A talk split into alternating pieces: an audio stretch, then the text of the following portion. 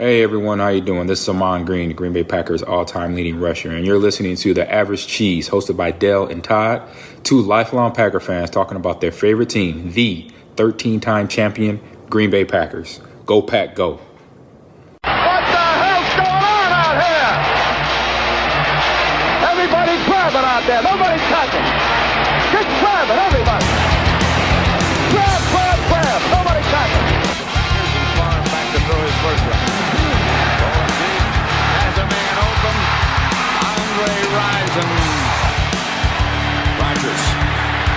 Trouble.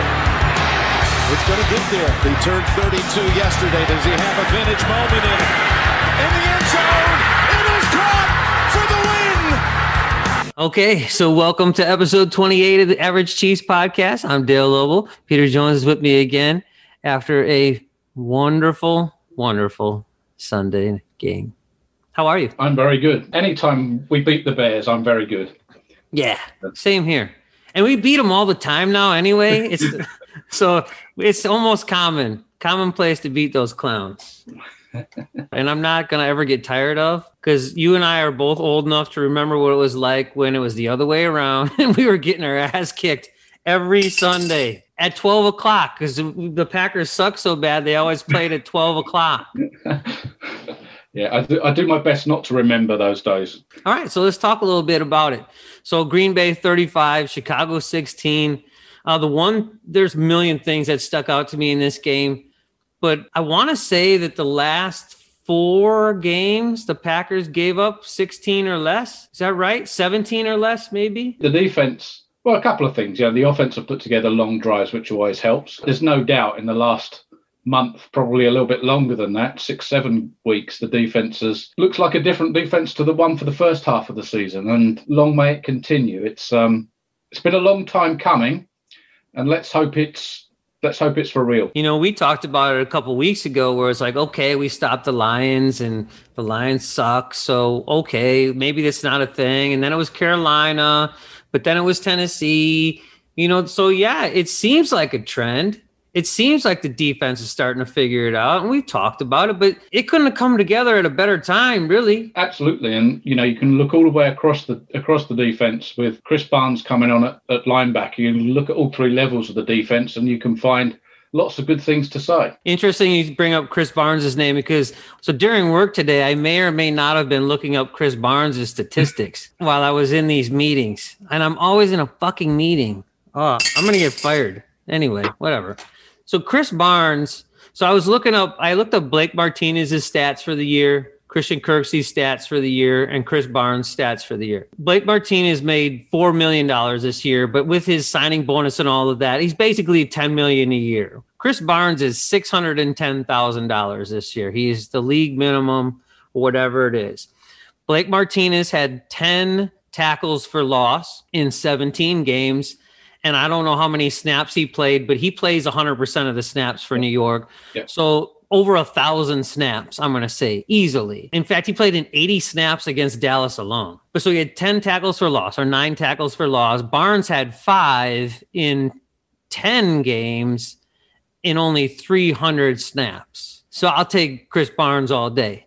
On the flip side of that, Christian Kirksey has one tackle for loss in almost an entire season. And I don't want to talk about next year, but that, he sucks. That's what I put in the notes. Christian Well, Kirksey yeah, and it always comes down to value, doesn't it? I, you know, we often have this discussion. It, it's not just about the exact dollars a player makes; it's what you get for those dollars. It's one thing paying a guy ten million a year. If you pay him ten million a year, you expect him to produce 30 tackles for a loss and I don't know how many sacks and, and, whatever else. And if he does, then he's worth the 10 million a year. But if you're in Christian Kirksey land, where he's on whatever his number is this year, I don't know what it is off the top of my head, but six, seven, eight million. Six million, yeah. Yeah. You know, you expect a lot of production. And when you don't get it, yeah, it's a problem. And and in this day and age of the salary cap, you just can't have that. And you know, without jumping too far ahead into 2021, but I will anyway. You can't afford that with, you know, with the cap being so tight next year. And it's always about value, isn't it? It's always about you're trying to get high level of production at a low level cost. What you don't want is low level of production at a high cost.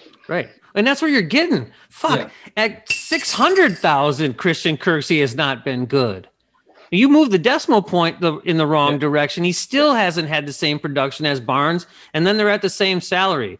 So if he was paying, getting paid six hundred thousand, still one tackle for loss is not going to work. Now, granted, he's had a sack or two here and there, and he had a nice interception a couple games ago, and he's had some spots, but he still hasn't played well regardless. I agree with you on the value thing, and his value has been garbage, but even at a minimum salary, he's been bad. Sorry, I digressed on that, but you know oh. how I do. So that's not even in the notes. Just started talking about it. So the Packers are the number one seed. They got that number one spot. Playoffs run through Lambeau Field, and that's you know that's what Aaron Rodgers has asked for, and he's he's always said, you know, I've never been able to play an NFC Championship game here in Green Bay. Well, Aaron, it's time. It is time. So let's make it happen. Yeah, absolutely. And, and whilst I'm not a huge believer in winning one for an individual, this is it's team sport. I think for his own legacy, I think he has to at least get them to the Super Bowl because it will continue to be looked on as a, as a team that got to the playoffs every year, just about, but couldn't win the big one. When the games really mattered, those games couldn't be won. For whatever reason, it doesn't really matter what the reasons are.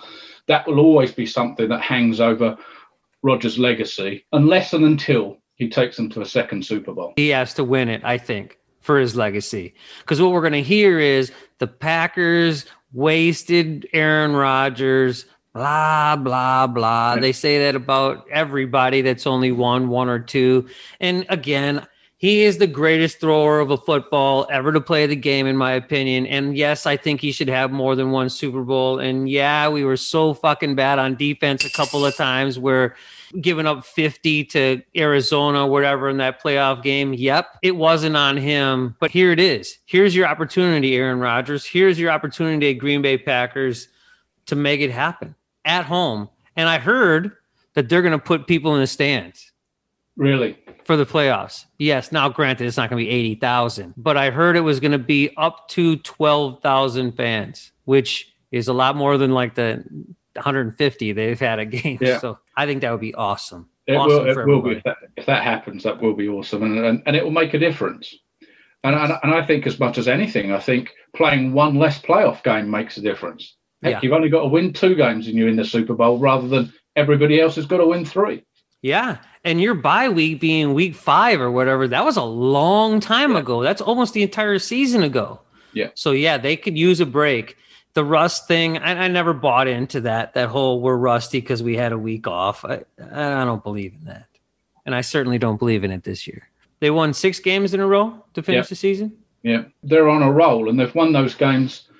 Well, in slightly different ways, but but what's consistent over that last four to six weeks, of, as we've said, the, the defense has held the opposition to 17, 13, 16, less than 20 points on average. And you're going to win a lot of games, regard, almost regardless of how your offense plays. And they are the top scoring offense in the league. But almost regardless of how your offense plays, you're going to win a lot of games if you hold the opponent under 20 points. Yeah, absolutely. And let's talk more about playoffs maybe next week or something when we don't have a game to review. But there are a lot of good things in this game. Aaron Rodgers, the MVP, four touchdowns, 147.8 quarterback rating.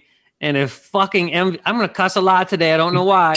but if fucking MVS, that's two, would have caught that long ball, not only would I have won my fantasy league, but Aaron Rodgers might have broke his own record for quarterback rating. Yes, indeed.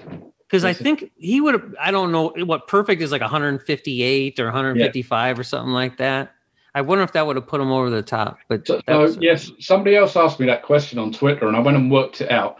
And assuming that all of his other stats would have stayed the same, which they obviously wouldn't have done, but assuming they had, right. and you just add on that 53 yard touchdown, he would have been over the he'd have had 122.7.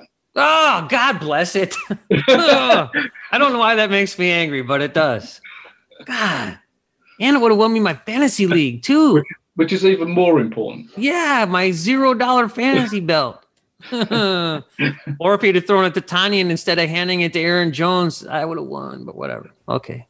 okay, whatever. Talk Packers, Dale, not about your stupid fantasy team. The defense played well, as we've said, and specifically Montgomery, who had over a thousand yards and has turned into a decent back. David Montgomery had 22 for 69 and a touchdown. And it's like 3.3 yards per carry, 3.1, something like that. He did nothing. Anytime you're holding the, you know, the premier back of the opposition under four yards of carry, but certainly under three and a half yards of carry, you're doing your job. The defense did their job for most of the day. Bears went for it on fourth down and converted quite a few times.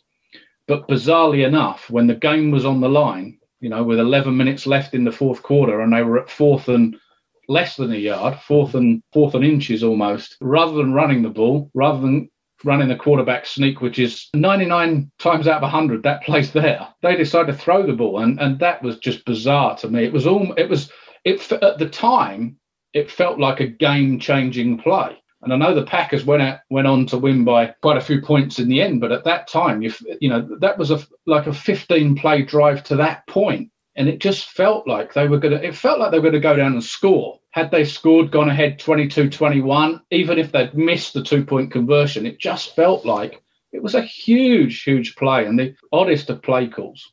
Yeah, I. It made no sense at all. Like, what are you doing? You literally have made it on plays similar to this. That's one of those instances that I talked about a couple weeks ago where coaches want to feel like they're super smart yeah. and we're going to outsmart the competition.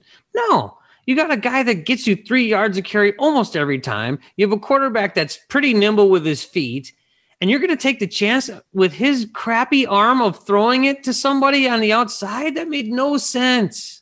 It was a stupid play call. I said it on Twitter. I will say it again. I was like, why wouldn't you? What are you doing? It's like, what the hell? I'm cussing a lot. Leukemia Lymphoma Society is gonna make a lot of money today. I don't know why, because it's only a Tuesday, and I'm really not in bad mood. But other than that, you know, as you say, the re- the rest of the defense was strong. Jaire was Jaire, just fantastic as as always. Kenny Clark, I thought, was active again for the second or third week in, in a row. Amos had the in, interception. Very good all round performance. I mean, I, I, was I was surprised that the, the Bears didn't run Trubisky more than they did. I just think that he's more of a threat to teams with his feet than he is with his arm. And you know, we said this last week. He's going to throw for 200 odd yards, but the more he throws, the more interceptions he's going to throw, and that proved to be the case. And and I just think with that guy, you make sure that you have designed quarterback runs bootlegs, whatever you want to call them, because get him to run the ball seven or eight times a game at least. You know, he's not Lamar Jackson, but he's one of the most mobile quarterbacks in the league. And you just got to make, I don't know, you just got to make best use of that strength. Yeah.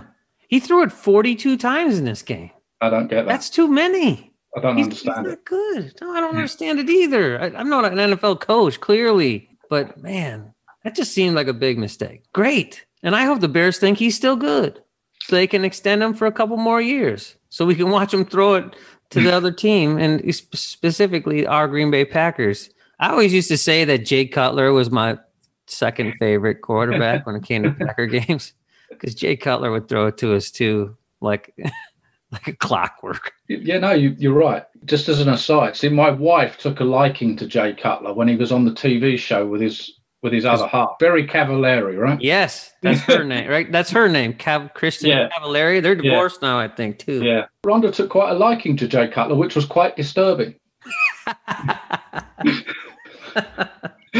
I may or may not cut all this laughing. I'm, I'm laughing with you, not at you. I think that's hilarious. okay, what else? Packers.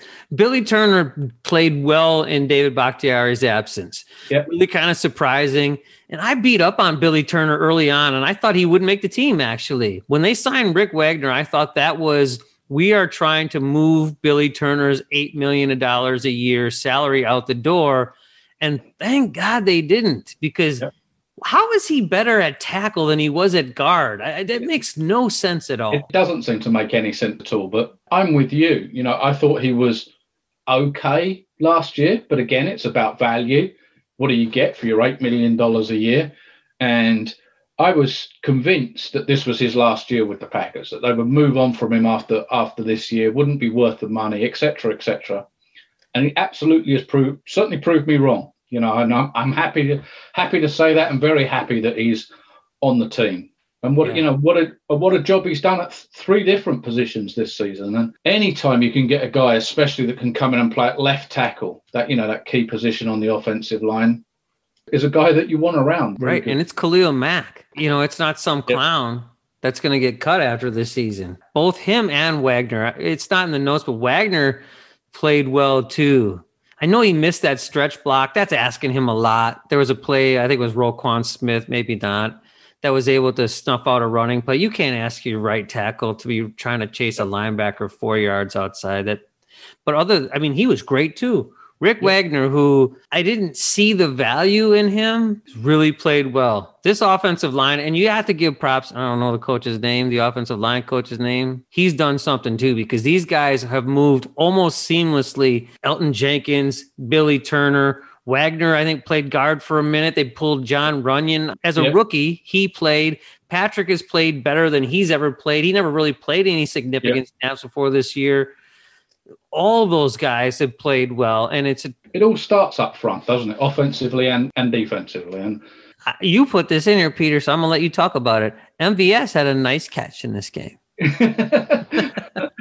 well, I think that you know he's one of those guys that I'm. He is what he is at this stage of career. He's a he's a speed burner guy from the outside. He's never going to be Davante Adams, right? He's never going to be your number one receiver. But I think if you accept that he's your third or fourth wide receiver, a guy that gives you speed on the outside, you know, that you can bring in for exactly those types of plays, and you accept that you're going to get the odd drop here and there, unfortunately, but you have to have a guy that can stretch the field like that. He gives you something that pretty much the other receivers don't give you.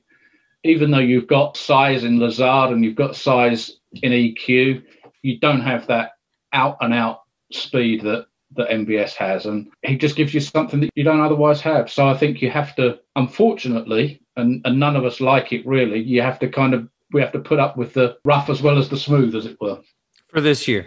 I think that next year again, you know, it, it becomes it becomes a numbers game, doesn't it? At, at every position, he's going to earn two million plus next year, and, and it just depends on whether they think that's value as a fourth or fifth wide receiver on the roster. We'll see. He'll break your heart though. So a couple of negatives in this game. And I thought it was, was more of a Bears played the game well or played it as good as they possibly could to win this game. The Packers lost the time of possession game, which is unusual. Yeah, and some of that was because you know the Bears converted all of those third and shorts and fourth and shorts, other than that one play that we talked about. So they kept those drives going. You know, they had long 11 play and 15 play and 13 play drives. So yeah, I think a lot of it was just a product of them converting those fourth downs when normally you're getting off the field. Yeah, I mean, I think that's pretty much it. If you look at Montgomery's yards per attempt, as we said, 3.3 or whatever it was, that's 9.9 yards. So that puts you in fourth and fourth Yeah. and point one of a yard, doesn't it?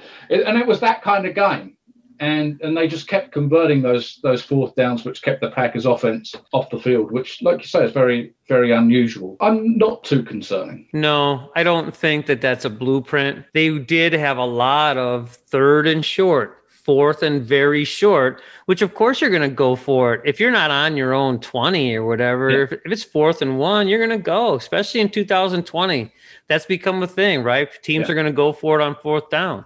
And they should. I mean, if it's fourth and one, right, you should be able to quarterback sneak for one yard almost on every every time you do it. Unless someone shoots a gap perfectly, you're going to get that play more often than not. But it did also, the Packers didn't run the ball very effectively in this game. They didn't. It difficult really to work out why. I mean, I was disappointed not to see more of AJ Dillon, but not surprised. You know, I kind of thought that this is what would happen when Jamaal Williams came back. I'd like to see more of Dillon because I think he really moves the pile.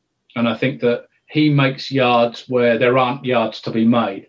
Even if it's he makes two yards rather than being stopped at the line of scrimmage, he makes three yards rather than one yard because he doesn't need the big holes to make those yards. So I'd like to see more of Dillon, but I suspect that we won't. Yeah, I wonder because his body and his running style is really made for cold weather Lambeau Field game. And Williams too, to be fair. I think Williams and Jones is kind of a once cut guy too, but I would say yeah, I would like to see AJ Dillon. Not only is he that kind of guy and this is his weather, but he's only got 46 carries. So he's completely healthy and fresh.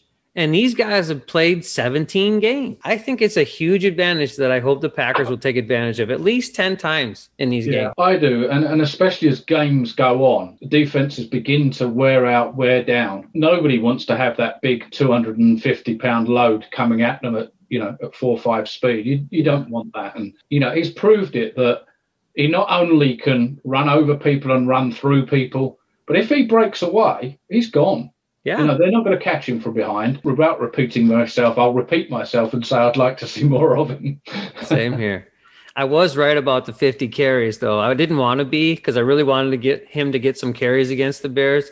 But I said the over under was 50, and I didn't think he would get 50. But I will say this I mean, we'll talk about the draft after the season is over, but he's better than I thought, and he's going to be a big addition. The Tavon Austin play, the, the fumble could have been a really ugly turn the game around play Yeah, and it's difficult to know what to make of that, isn't it? You know, Austin came with a little bit of a reputation as a as a fumbler, and I think that once you have that reputation, it never goes away. And you know, opposing defenses or special teams, in this case, coverage guys, you know, they're going to go after the football. But of course, sometimes those fumbles just happen. Yeah. You know, a guy completely from your blind side just comes in and knocks that ball out, and you you've got pretty much no chance. And that happens a lot on. If it happens a lot, it happens on punt returns. I want to allow him that one. See where we go from here. You know, if he has another one, then he's got to. Uh, I think he's got to come out of there. The, the Yeah. problem with it is another one could be the key play in, in a game. There is no alternative right now. You have to kind of ride the horses that you've got. I think right now he's still the man. Totally agree. It's just strange because I watched it both live and then the multiple replays they have to show after that. But I also watched it on the coach's film, and the guy didn't even tackle the ball. He just tackled him and he fumbled, which I, whatever. It is what it is. I, hopefully, it's a one time thing. We won't have to worry about it again. It could have been a play that changed the momentum in this game. It didn't. It's, it's that simple. The Packer D stepped up and it didn't didn't hurt anybody. you know, it's the same old, same old special teams. We find seem to find different ways to look bad on special teams. Whether it's the opening kickoff, and you can argue, you can have the argument about whether the guy stepped out of bounds or not, but that ball was going out of bounds. That's not the way you want to start a game. You know, starting the Bears off at the 40-yard line. It's that thing on special teams. It's the fumble. You know, previous weeks it's missed extra points, or it's Scott out kicking his coverage, or or us not being able to cover kickoffs and punts. It's just one thing after another. And it's beginning to take us back to a couple of years ago when, and we've not seen much of this, and this might be the next thing, but a couple of years ago, it was the Packers being offside on every, what, what seemed like every special teams play, even on kickoffs. You know, Right. Josh, Josh Jackson seemed to be offside at every other kickoff. and it's just, I don't know. The special teams just, just seems to find ways to be bad. That needs to stop. That could be a game changer. We can't have that. Yeah. It's too late for that. You think you'd clean that stuff up, but we just hope now it doesn't affect the game. Absolutely, and and the the saving grace we have is Mason Crosby's field goal kicking Yeah. because that Perfect. that guy's just money. You know, you know that you just feel like every time he steps onto the field, whether it's thirty yards or fifty-five yards, he's going to kick it. Agreed. 100%. And I don't, we talked about this already, but the Bears play calling in this game was very helpful. And I know that they're limited, right? Like if you have a quarterback that can't really throw it effectively or accurately over 20 yards, then you have to limit your plays to the six, the seven, the dink and dunk, get it down the field. But they, the, the play calling is just interesting. I, I think it's one of the reasons that, that Nagy will be fired once the playoffs are over after they lose probably this week against New Orleans. But they really had opportunities to win this game until they didn't, right? Until the Packers end up blowing them out at the end. It's absolutely true, and you think that you know, generally speaking, play callers don't change their spots, do they? After after a number of years, they call the plays that they like to call in the situations that they're in. It doesn't make a lot of sense. I mean, you got you got Allen Robinson on the on the outside. Well, get him involved on first down. If you're going to throw the ball, there's your guy. I want him to stretch the field and then open up this dink and dunk stuff. Montgomery's a good receiver. Uh, Cole Kmet, the, the rookie tight end's an excellent receiver. You know, you want to open the game up for those guys. You want to run Trubisky, as we've said before. And it just seemed like none of that stuff. And No. it just doesn't make any sense to me. They threw the ball like 15 times at Darnell Mooney. Like who the what? That's why you suck, Bears. Dominique what- Dafney had a touchdown in this game. Yeah. I Um, think that's interesting. It, it got me to thinking, which is a scary thing. But Dominique Dafney is nobody, right? He's nobody. He, he came off the shit heap and from Indiana State, which is interesting, like an interesting side story. But can anyone play that H back position in the Packers offense? Is what it makes me think. Jace Sternberger is 100% cut, and I don't want to talk about next year, but it, it it then th- makes me think: Did they have to burn draft capital on Josiah DeGuara? Is he significantly better than Dominique Dafney or any guy you pull out of the footlocker to see if he can play? I don't know. It's a good question. Ted Dafney's proved that you can come in and catch passes, and and when you can pull a guy in, like you say, from nowhere, they can come in and do it. You know, you have to believe that that's a result of the offensive scheme that enables them to be able to do that. And therefore, quite rightly, do you do you need to be wasting, if you like, draft picks on that guy? Now, DeGuara we didn't see enough of, and it may be that he gives you speed Dafney doesn't give you. It may be that he gives you that ability to get open down the seam, which Dafney won't give you, and, and hopefully that's the case. I certainly wouldn't be looking at drafting tight end high next year, even though, you know, Marcedes Lewis is going to be, well, he's older than me, I'm sure. Right. You know, I, I, I, but he's a guy that you expect. He's probably coming back for yet another one year contract. I think it's a really a really valid question. And and next year when you think that there's you know they need help in other positions, whether that's cornerback, whether that's on the defensive line, tight end would be way down my list of of, of needs for the Packers in 2021. Uh, Davante Adams breaks Sterling Sharpe's catch record and tied right tied his TD record. Just I mean, even though he really did have an amazing game as far as Davante Adams standards go, this season, and it will be remembered as it is. I think Packer fans will also remember he didn't play in every game this year. Imagine if he had played in 16 games. Now, you know, maybe he's more healthy and he wasn't as banged up, and that changes things for sure. But just over what 13 games, unbelievable season for Davante. Yeah, I mean, I, I you know I think that for a long time it was difficult to think that Sharpe's numbers would be approached anytime soon, and and yeah, the game's got a little bit more wide open than it was when Sharpe was playing, you know, 20, 15 years ago, whenever it was, um, 25 years ago, I guess. Yeah, 89. It's thir- 30 Yeah. years ago. Uh, 31. years. 1990, 94 was his last season, so yeah, 26 years ago. God. Right. Um, um, the numbers that Sharpe put up were so incredible, both then and even now, that for somebody to approach and then break a lot of those records is an incredible performance. And it's even more incredible where you think where we were with Davante Adams in his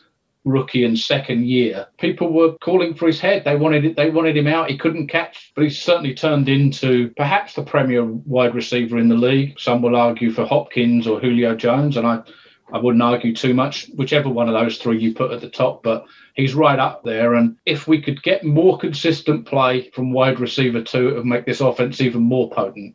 And that's really saying something. And Tonyan tied Paul Coffman's record for touchdowns by a tight end. And also, him and Travis Kelce had the most touchdown receptions this year in the NFL. And that's really saying something for Tonyan, too. I mean, granted, the Packer record is a big deal, but tying a great player like Travis Kelce is also a big deal. It really is. And we've kind of kept our fingers crossed, haven't we, for the last two or three years with Tonyan, hoping, praying, perhaps to a degree, wishful thinking that he might break out. And he absolutely has. And he's caught, what, 52 passes? Was it 53? 52 passes on 59 targets, I think. I think any of us could have foreseen that level of production along with the, the 11 touchdowns. It's, it's very, very good. And you know, he's he's going to be a handful for whichever team we end up playing in the playoffs. He is. He's definitely a weapon. He is the answer to the wide receiver two issues, I think. Him being so consistent has lessened the blow of not having a very good, consistent Yeah. wide receiver two. Yeah. The defense was good. Eh, as we talked about, two turnovers again. Amos and Savage, and we don't need to keep talking about it because it's the same thing every week, but they've really played great. Chris Barnes had 14 tackles in this game. 14. I didn't know that. And I watched the game twice. So but I still didn't know that. Yeah. They stole that dude. He's going to uh, get paid too, right? Yeah, and it's and it's interesting now, isn't it? When you go back again, go back to the draft this year, and everybody was talking about Patrick Queen and Kenneth Mm-hmm. Murray. Where are those guys compared to the to the rookie season that Chris Barnes Barnes? is at, right? And I was upset. Like I thought the Packers should go after Patrick Yeah. Queen. I really liked him as a college player. Reason six million four that Dale's not an NFL GM is that he doesn't see stuff for what it is. I think Queen and Murray, no Queen. I can't remember. Queen and somebody are like two of the like last four like lowest rated linebackers in the league. Yeah, That's bad. First round pick. Snacks Harrison got into this game, and I don't know what Packer fans expect or, or what I even expect as far as a snap count from him, but he played in 12 plays. that's probably about as many as I would expect. Maybe fifteen. You know, maybe 16, 17. But that kind of number in the teens somewhere, you know, you mostly expect that to be spelling Kenny Clark. But you know, you you, you may see both of them out there out there together, particularly on short yardage or whatever. But I think any time that you can get a guy like that who, who can stuff the run and spell Kenny Clark, which is crucial, I had my questions in my head whether he would actually report, but of course he, he did. And yeah, if we can get 12, 15 snaps a game out of out Snacks Harrison, and that would be great. It is great. And I I was looking, so Snacks Harrison played 16% of the snaps on defense.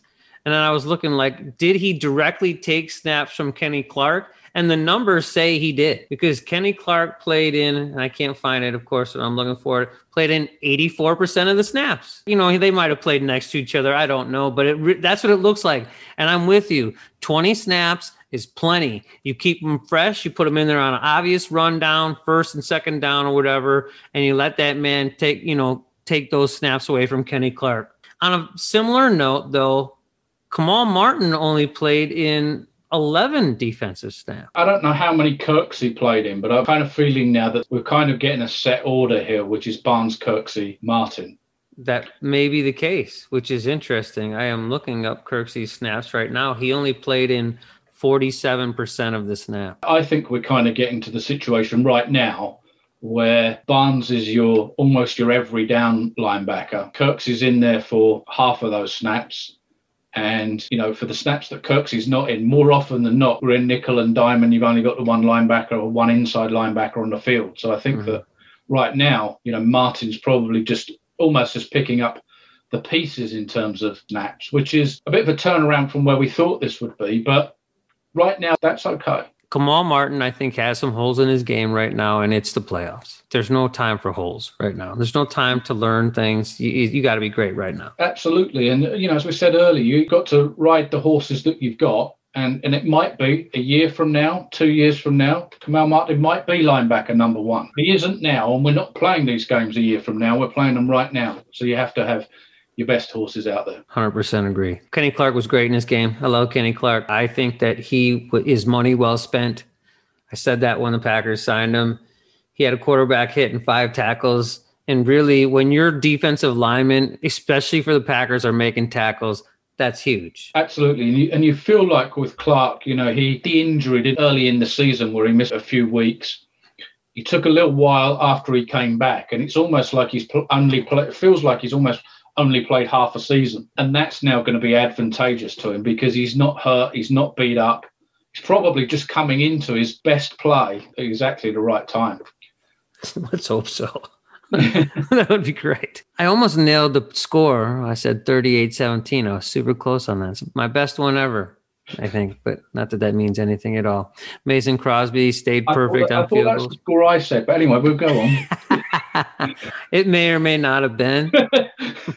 Someone would have to go back and listen to the last episode and see if that's the case. So Packers win. I, I'm super excited for the playoffs. It's going to be tough to watch football and not have the Packers on next weekend, but it'll be a nice.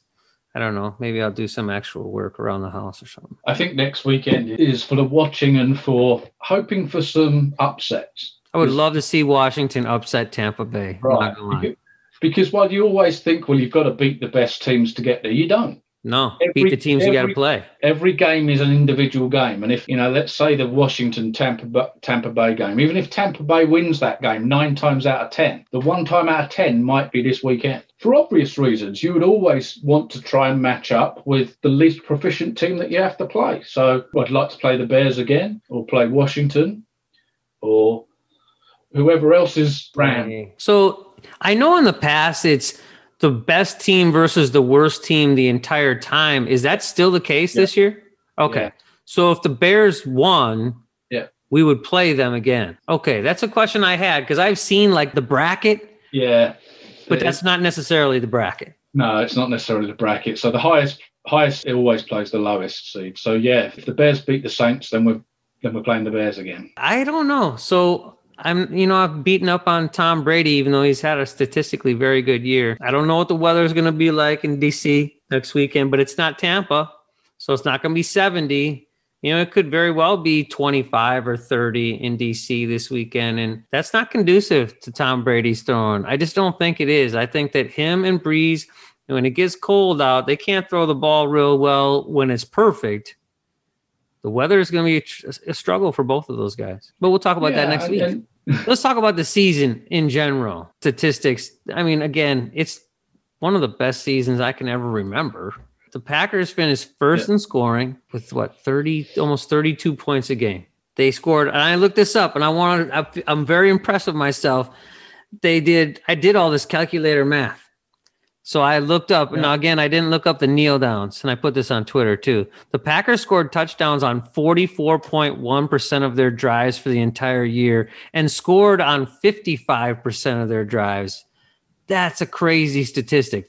They scored touchdowns almost on almost half the drives that they had this year. It really is impressive. And when you feels like now every game they came out and scored on their first two drives. Now that may not actually be the case, but that's how it's that's how it feels like. And that they've jumped up to that early lead and that not totally, but almost blown teams out in the first half.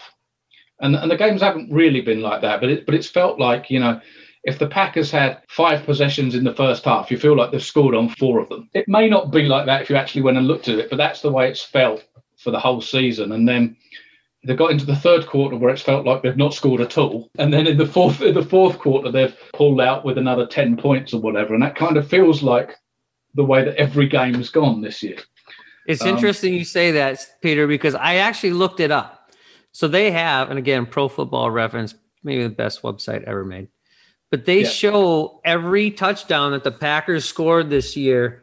And I think that too. Like the third quarter always seems to be the lull that we've talked about, but it's not actually the case. It is almost balanced. The Packers scored 64, I want to say 64 offensive touchdowns this year. In those 64, like 14 of them were in the fourth quarter.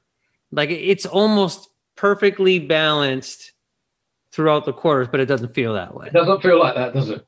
No, not at all. Another thing we wrote down was the Packers finished the season fifth overall in offense.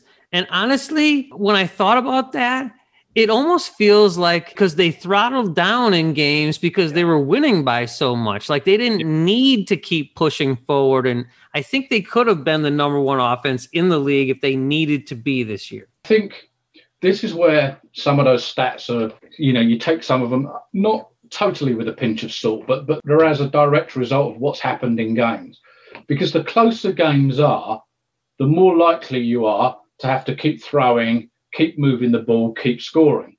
Whereas, you know, we've seen enough games this season, like the first Bears game, where the Packers got out to a big lead and just kind of took the foot off the throttle and and did nothing in the fourth quarter, if, if pretty much. But, you know, if that had been a close game, they'd have had to have kept scoring in the fourth quarter to, to keep ahead. And I think that's pretty much what's happened. I think that, you know, it, it's a team that I think could be the number one offense, exactly as you said, could be the number one offense in the league if they needed to be.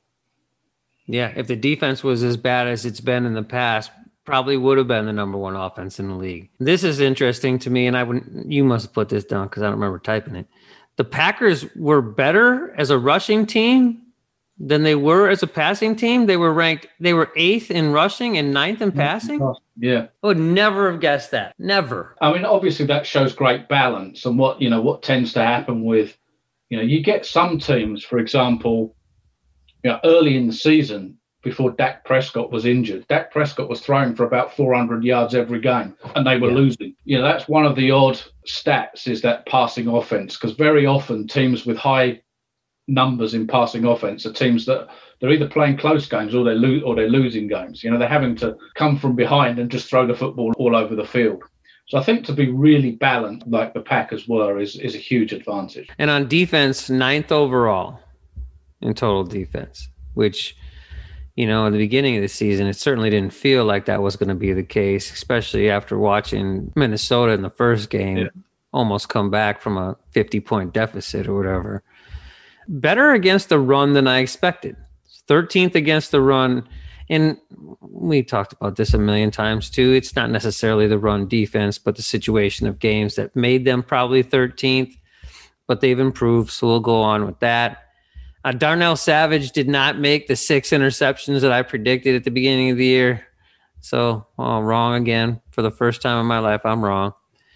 But he almost had a pick six on Sunday. That would have been pretty sweet. What's the guy's name from the um, from the Dolphins?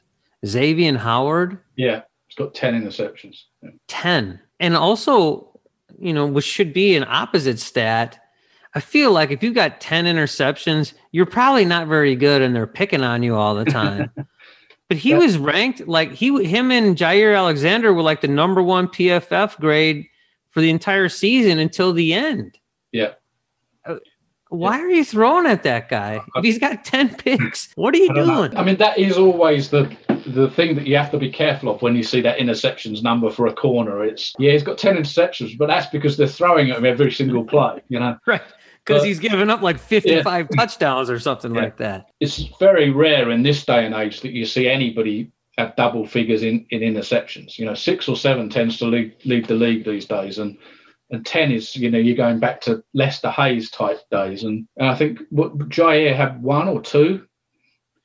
I don't know. I think he did. He, I, I see it in our notes. He only allowed 14 receptions. What I know. And and I in think- 16 games? Yeah. and I think he had, I think, I think he allowed four in the first game, the Viking, the opener against the oh. Vikings. Wow, So, so ten in the remaining fifteen games. that's uh, crazy. And the Packers played some good receivers this year. Now, granted, Kenny Golladay never played against the Packers, but Justin Jefferson played. Allen Robinson played. Ridley and Jones played against the Packers. Like they're uh, Godwin and Evans, although they were hurt, were also in that game. Like you should get beat once in a while. Awesome season for that man, for Jaire Alexander. The question mark there is is is Kevin King, isn't it? I wanted, so I can't type fast on Twitter sometimes when I'm angry, but was, was he like the unguided or misguided missile on that one play? He literally like closed his eyes, ducked his head like a torpedo, and try to tackle that guy. That was it was cartoon like. It was so bad, and he has some bad coverage plays in this game too. Come on, Kevin, I mean, I, I I need you to be good. yeah, I mean, I don't, I don't understand tackling technique at all. I mean, I know that it must be something to do with with his dodgy shoulder. I can only imagine, but I don't understand the no arm, the no, the consistent, what seems like no arms tackles. He wants to tackle with his body, with his shoulder, with anything, but never wraps up. I don't understand it. And if you're going to play off, which I don't agree with anyway, but if you're going to play off, you've got to be able to tackle. You, you can't Right. play off and not tackle. You know, Yeah, it's a bad mix. I don't get it. Yeah, I don't get it either. And I did see that uh, LaFleur, Coach LaFleur, was talking about how he wants to see his cornerbacks at the line of scrimmage or closer to the line too. So that's a public statement that he wants those guys playing closer. And why wouldn't you? Kevin King is not a bad man-to-man corner. Jaire Alexander is the best in the league if you look at the numbers. Put those guys out there on an island and put them close to the line. If a guy has given up 14 fucking receptions the entire year, have confidence that he's going to be able to stop that guy on third and three. I agree, and I, and I think think that King is a better corner playing up on on the line. Yeah, yeah, he's occasionally going to get beat. He's you know, but I just think he's better up on the line, being being physical than he is this. Don't understand whether that's scheme. Whether I, I, I don't I don't know. I don't know. I'm not smart enough to know those kind of things. Za'Darius Smith tied for fourth in the league in sacks. He had 12.5 sacks. Did he also have 12.5 last year? No. Yeah. Yeah, I think so. I think he's got 25 in his two-year Packer career, which is exceptional. We haven't had anybody from the from the linebacker position. I guess it's Clay Matthews in his pomp that could do that, and then I don't know who before that. You Tim know, Harris, got- probably, right? yeah, and I think not just for his numbers, but he's clearly a team leader, a guy that the other guys look up to. You know, excellent in the locker room, and you absolutely have to have those guys. You know, the Packers have lacked those guys on the defensive side of the ball again, probably since Clay Matthews was in his in his pomp.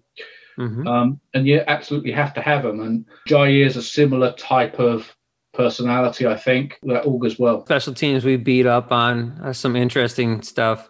Tyler Ervin had an 11, 11 yard return on a punt, and that was the best one of the season. You hope that it's personnel and you can do something about personnel, but eventually, when it keeps happening year after year, you say, that can't It's be not. I'm no expert on special teams blocking, but clearly, if year after year your longest punt return is 11 yards or whatever it might be, it's you know we had this whole thing, didn't we, for the majority of last season before they signed Tyler Ervin, and it looked like we were going to finish the season with negative punt return yards. Or yeah, we were for like No half the season, right?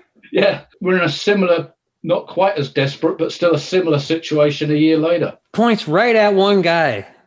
Needs to be fired, or maybe get us a job with somebody else. I don't care because the Packers were the worst in the league, thirteen and three, the worst in the league at punt yards against. The Packers gave up 17 yards per punt return. I granted they gave up two touchdowns, so that really hurts or helps the number. But 17 yards in a, a punt return, that's a huge number. you just can't do it, can you? And, and especially when you get into the playoffs, when you're playing close games, you know, those special teams plays, the hidden yards change games. a little bit about Aaron Rodgers and his MVP season because I wonder if you know I know that Kansas City didn't care about that game and they took Patrick Mahomes out, which basically handed the award to Aaron Rodgers. He has played in 197 regular season games. He had 48 touchdowns, breaks his own record. He passed for only 4,299 yards, which, you know, when you see some of the other numbers from the other great quarterbacks, that seems like nothing. But that's in the top 10 for Packers season. Yeah. So it's him and Favre, right? But Matt Flynn is in. Is Matt Flynn the, the record holder for yards in a game? I was just thinking, Uh, I know it's not yards in a season, but So, so like- Rodgers and Flynn actually are level.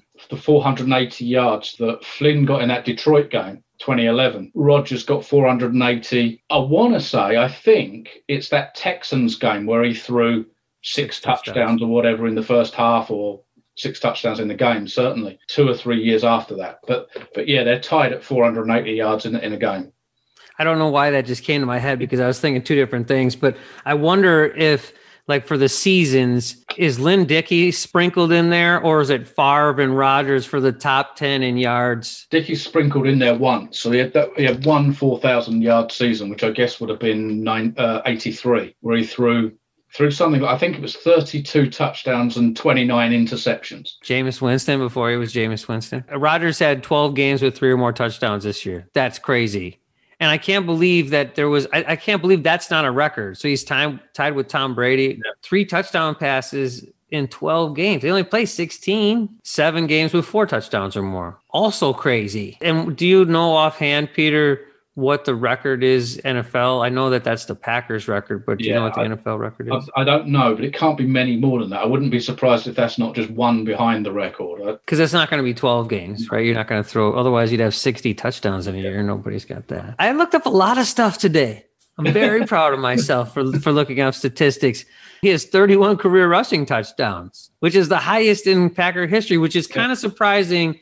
You know, with the because the Packers are 100 years old, you would think there'd be quarterbacks that would have 50 rushing touchdowns or whatever because of the way the game was played. Yeah, I mean, I guess I guess when you really look at it, you know, the Packers have had, I guess, three quarterbacks that have played a lot of years in Starr, Favre, and, and Rodgers. Starr certainly wasn't a running quarterback. His share of rushing touchdowns, but wasn't a, a running quarterback. And, and and Favre had his share of rushing touchdowns, but but yeah, for it to be Rodgers is that surprised me. I mean, if if somebody had asked me, I would have probably said that there's not a lot between Favre, Rodgers, and Tobin Rote because Tobin Rote really was a running quarterback in the 50s. But Tim Boyle has increased his record negative rushing to negative 16.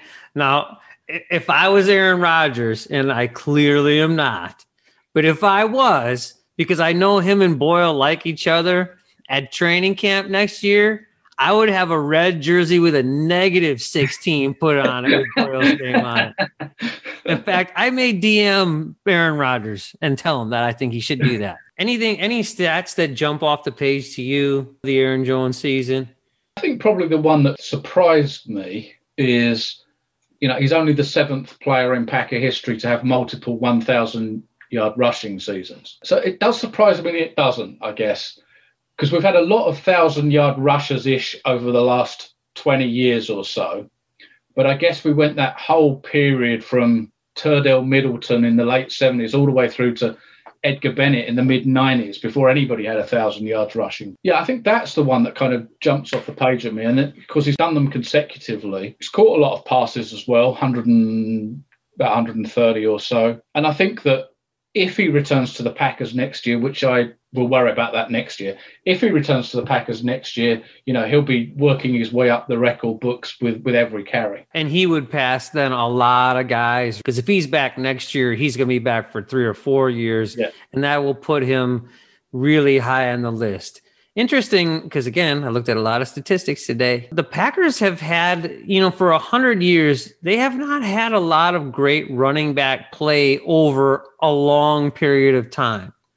Ahman Green, who does our intro, and we got to talk to him this summer. He's the leading rusher in Packer history Yeah. with like 8,800, which again, I'm not saying that's a small number, but when there are guys like Walter Payton, Emmitt Smith, guys with, you know, pushing closer to 20,000, Yeah. and the Packers with their long history of, have a leading rusher with less than nine, I just think that's that's kind of interesting. Jimmy Taylor in the 60s was a record holder and he had those consecutive years of a thousand yards. And then John Brockington Right. kind of for, for, two, for only for only for three years really was at his peak in the early 70s and then and then really n- nobody consistently did it until really Ahman Green you know Yeah. Dorsey Levens had a couple of years you know even back in the early 80s you know there were those guys the, the, the Gerry Ellises and the Eddie Lee Ivories but they were never thousand yard rushers Right. Um, so there's been some good backs but Anything else about Aaron Jones?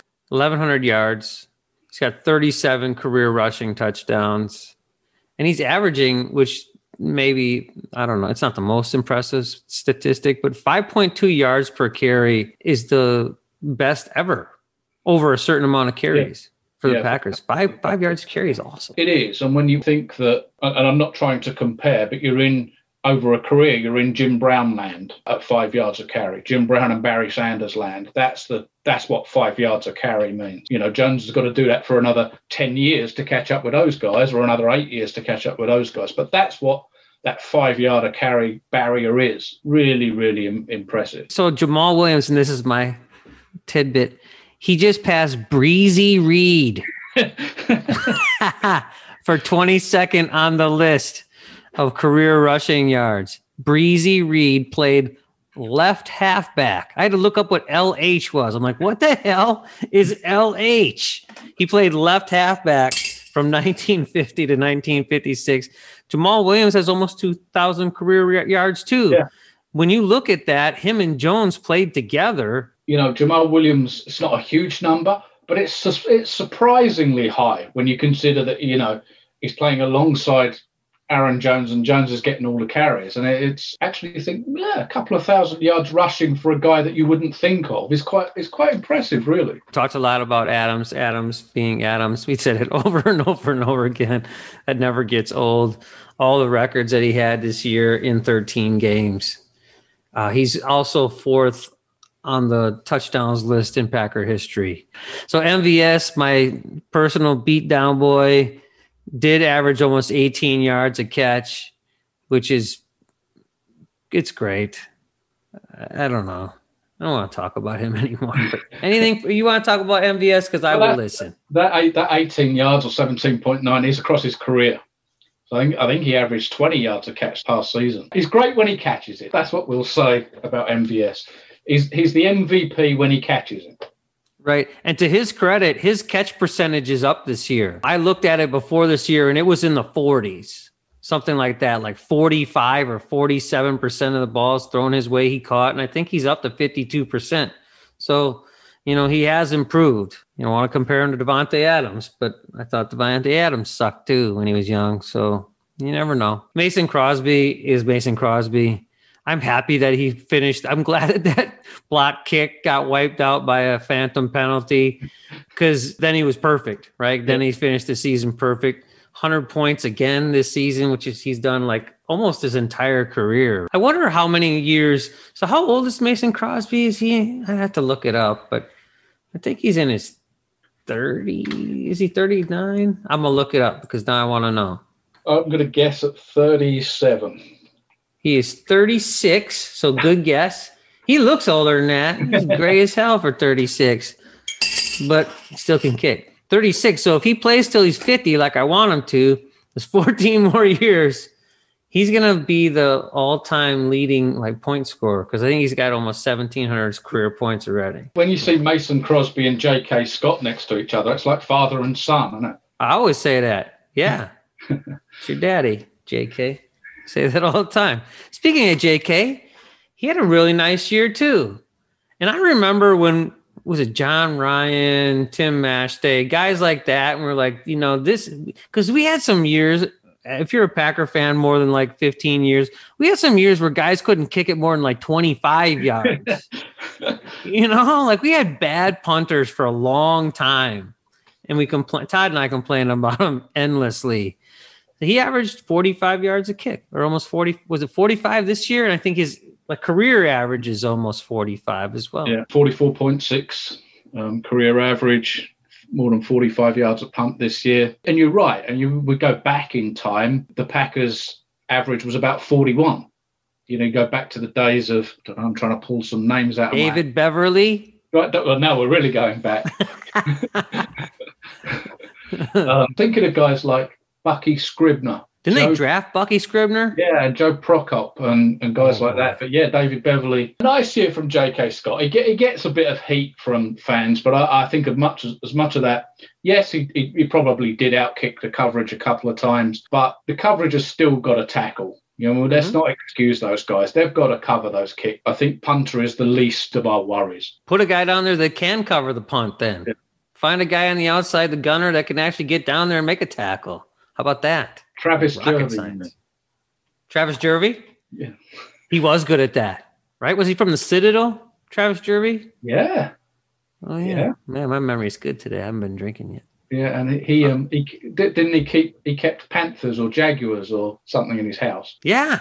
Oh, my gosh. That's, Something like that. that's super random, but that sounds right. Yeah. Yeah. He's like some eccentric cat or whatever like that. So, what else, man? We, we did a lot of talking today. This was fun.